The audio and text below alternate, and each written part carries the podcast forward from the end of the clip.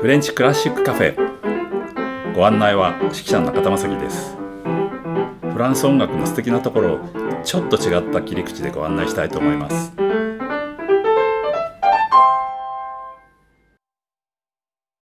えバンサン・ダンディのえフランス山人の歌による交響曲。変な名前ですよね。第2弾。まあ第2楽章なんですけども情緒的なといえば情緒的なんですけどもちょっと音がねなかなか暗い音で書いています。それと不思議なのはですねこれオーケストラのスコアを見ますとこれまああのいわゆる3拍子なんですけど普通だったら四分の3ってこう分分母が4つまり四分音符で3つで四分の3拍子って書くんですけどねこのスコアにはね五線にね大きくね3って書いてあるんですよね。だから分母がないの。真ん中に3って書いてある。でこうダブルバーって複重線があってね、まあ、ダブルバーがあってその後2って書いてあって。まあ四分の2だとは思いますよね。こう音歌を勘定すると四分の2なんですけど大きい数字で書いてあるんです。僕はこんなの初めて見ました。多分他にはちょっとこんなこと書いてる人はいないんじゃないかなと思います。でもずっと進んでいくとまた四分の3と書いてあったりとかですね。ちょっとよくわからない。この人教育者のはずなのにどうしてこんな書き方するのかな。つまり元が何何の音符がいくつっていうので四分の3例えば四分音符が1小節に3つあるから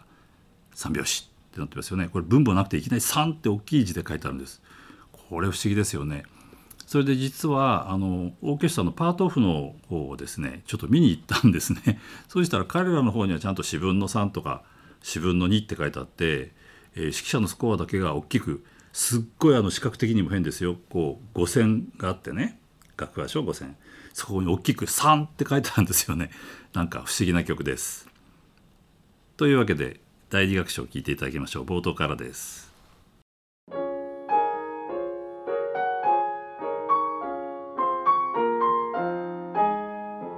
ここで使用していた音源は配信期限が過ぎたのでお聞きいただけません。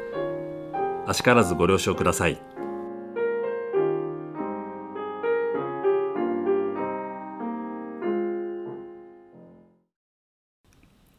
えー、うんと短いんですけれどもこの二楽章の中で一番盛り上がった場所っていうのはここなんですね。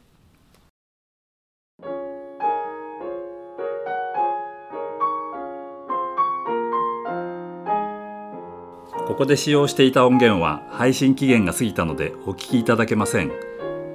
あしからずご了承ください。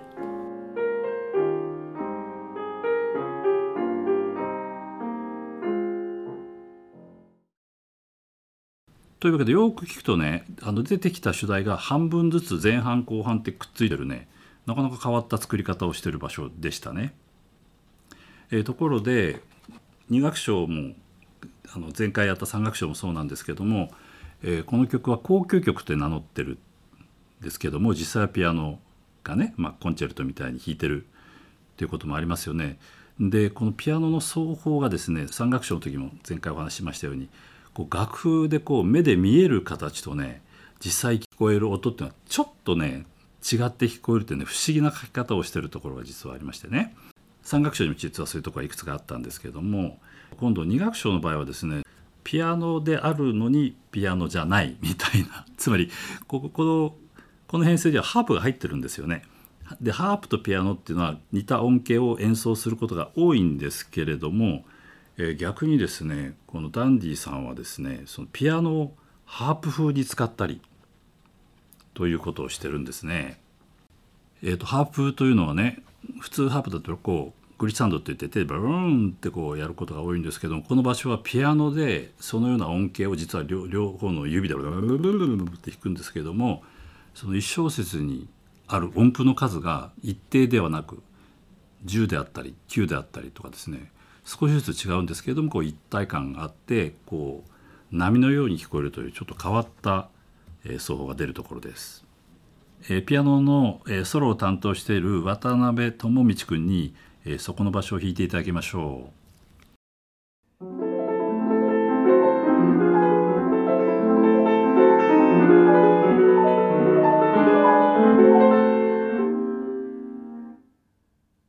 えー、というふうにオーケストラの中の音とこう混じり合ってあるいは一部になってでも不思議なのはねオーケストラで弾いてる音がねローンってやってる中に入ってるっていうのがね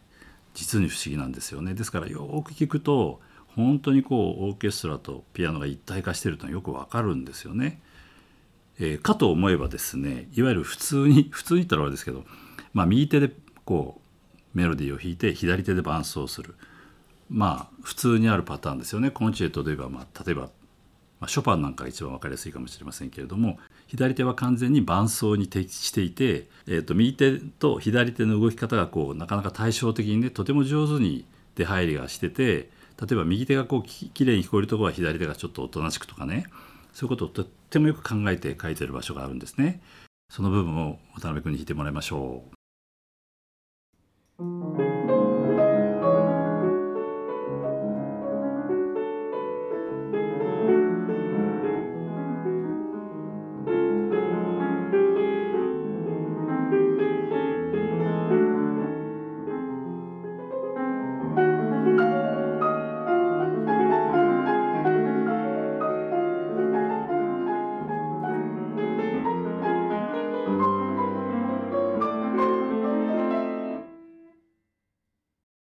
えこうやってところどころこうポイントで見てもねいろんな奏法がありしかも循環形式といって同じこうテーマがね何度も出てきたりつまり ABACA とかあるいは BCBD とかこう入り組んでですねいろんなことが出てきてしかもそこで同じテーマなんだけども調が違って出てくるというものすごい多彩なことをねいろいろやってる曲なんです。えー、次回は第一楽章に行きますよ。今日聴いていただいた演奏は、えピアノがフランソワ・ジョエル・ティオリエ、えそれからアントニオ・デ・アルメイダ式のアイルランド交響楽団の演奏でした。他にもねおすすめの演奏があるんです。と言っても、ね、実はあんまり録音もないんですよね。それでね多分一番手に入りやすいのは、えアルド・チッコリーニという、えピアニストが弾いています、それから指揮の方はセジュボドっていう、まあ、僕の先生ですね、パリ管弦楽団と一緒にやっている CD が多分一番分かりやすいかもしれませんね。アルド・チッコリーニというのは僕何度か実はフランス行った時聞いてるんですけども彼はナポリ生まれのイタリア人なんですね。それでフランスに完全に帰化してしまってまあフランス人になった方なんですけどもフランス人の作品とてもよく演奏しています。えー、サン・サンスの、えーと、ピアノコンチェルト全曲弾いてますしまあ、もちろんこういう曲もね得意にしてますのであのこれが一番、まあ、僕が考えてる演奏に近いんじゃないかなっていうふうに思っています。まあ、ボド先生と、えー、アルド・チッコリーニは結構一緒にやってましてね僕も多分2回ぐらい聞いてると思うんですけれどもねあの割とボド先生ってのんびりした人なので これをねもっと早く演奏してる人たくさんいるんですけれどもねちょうどこう2人の雰囲気がねこのぐらいのテンポで僕はちょうど合ってるんじゃないかなと思うこともありえー、とてもいい演奏だと思います。ぜひ聴いてください。えー、中田正樹は誰よのコーナーです。えー、実はここ何回かねお休みしていたのは来日中の、えー、ローレンス・レネスとのインタビューをお届けしていました。でローレンスの演奏会当然行ったんですけれどもねそしたらちょっとまた思い出すことがありました。えー、そこで演奏されていたのは中プロで、えー、プロコフィエフのピアノコンチェルトの第3番だったんですね。なんとこの曲は僕のねパリのデビューコンサートの時の コンチェルトなんだよね。でそれで思い出したのはこんな話なんです。えソリストはブルガリアの、えピアニストでですねマルタ・デ・ヤノーバーっていう人だったんですけど、まあ、当時あのまだ社会主義国家だったんですけどもなんか国民なんとかかんとかなんとかってすごい醤油 よくわからない称号言われたんだけどよくわからなかったんだけどさなんか偉い人でですねブルガリア本国からねテレビクルーがね取材に一緒に来てましたからねかなり有名だと思いますよ。すごいレパートリーもねたくさんあって実はあのもらったんだけどその時もねレコードをなんかいっぱい出してる人でした。えー、ヨーロッパの場合はゲネプロは午前中にするんですよねそれで一回家帰ってご飯食べてまた夜に来るっていうパターンなんですけどもえー、ゲネプロでですねプロコやってますよね。一楽章でですね結構頻繁にグリサンドって言ってね、まあ、発見をですねピロピロピロってこう指でねずるずるずるずるこう行ったり来たりする、えー、場所があったんですけども最後の方で上の方から右手の親指でピローンって下がってくるところがあってねたまたまそここう鍵盤見たらですねなんとあの白と黒のね鍵盤が白いところがドゥワーッと赤い鮮血でですね上から下までピューって血だらけになってもうびっくりしましたね。本当にもう、まあ、すぐオケ止めてですねバンドエイドみたいんで一応手当てはしたんですけどもね。もうこれ本番できんのかなと思ってちょっとちょっとハラハラしてました。でまあコンサート始まる前に一応こう様子見に行ったんですけど大丈夫か？っていう話だったんですけどもね。昼ご飯の時にその右手でねナイフ持てなかったっていうやばいなこれはっていう感じだったんですけども、えー、本番は事の泣きを終えましてですねちゃんと終わりました。で終わってからほらフランス場合こうやってほっぺたとほっぺたでチュッチュって一応ね形だけこうやるんですけどね。お互いにねもう汗びっしょりでべちゃべちゃって結構気持ち悪かったっていう記憶がちょっとありました。この演奏会とても好評であの一緒に来たこうフィクサーみたいなね偉い人がすごいあの認めてくれて「お前今度あのソフィアにねソフィアっていうのはブルガリアの人ですけれどもねソフィアのオーケストラと一緒にやるから今度来ないか」ってそこで声かけられまして、えー、2年後ぐらいかな行くことになったんですね。でここでねまたいろんな事件が起こるんですね。今度またお話ししましょう。それではまた。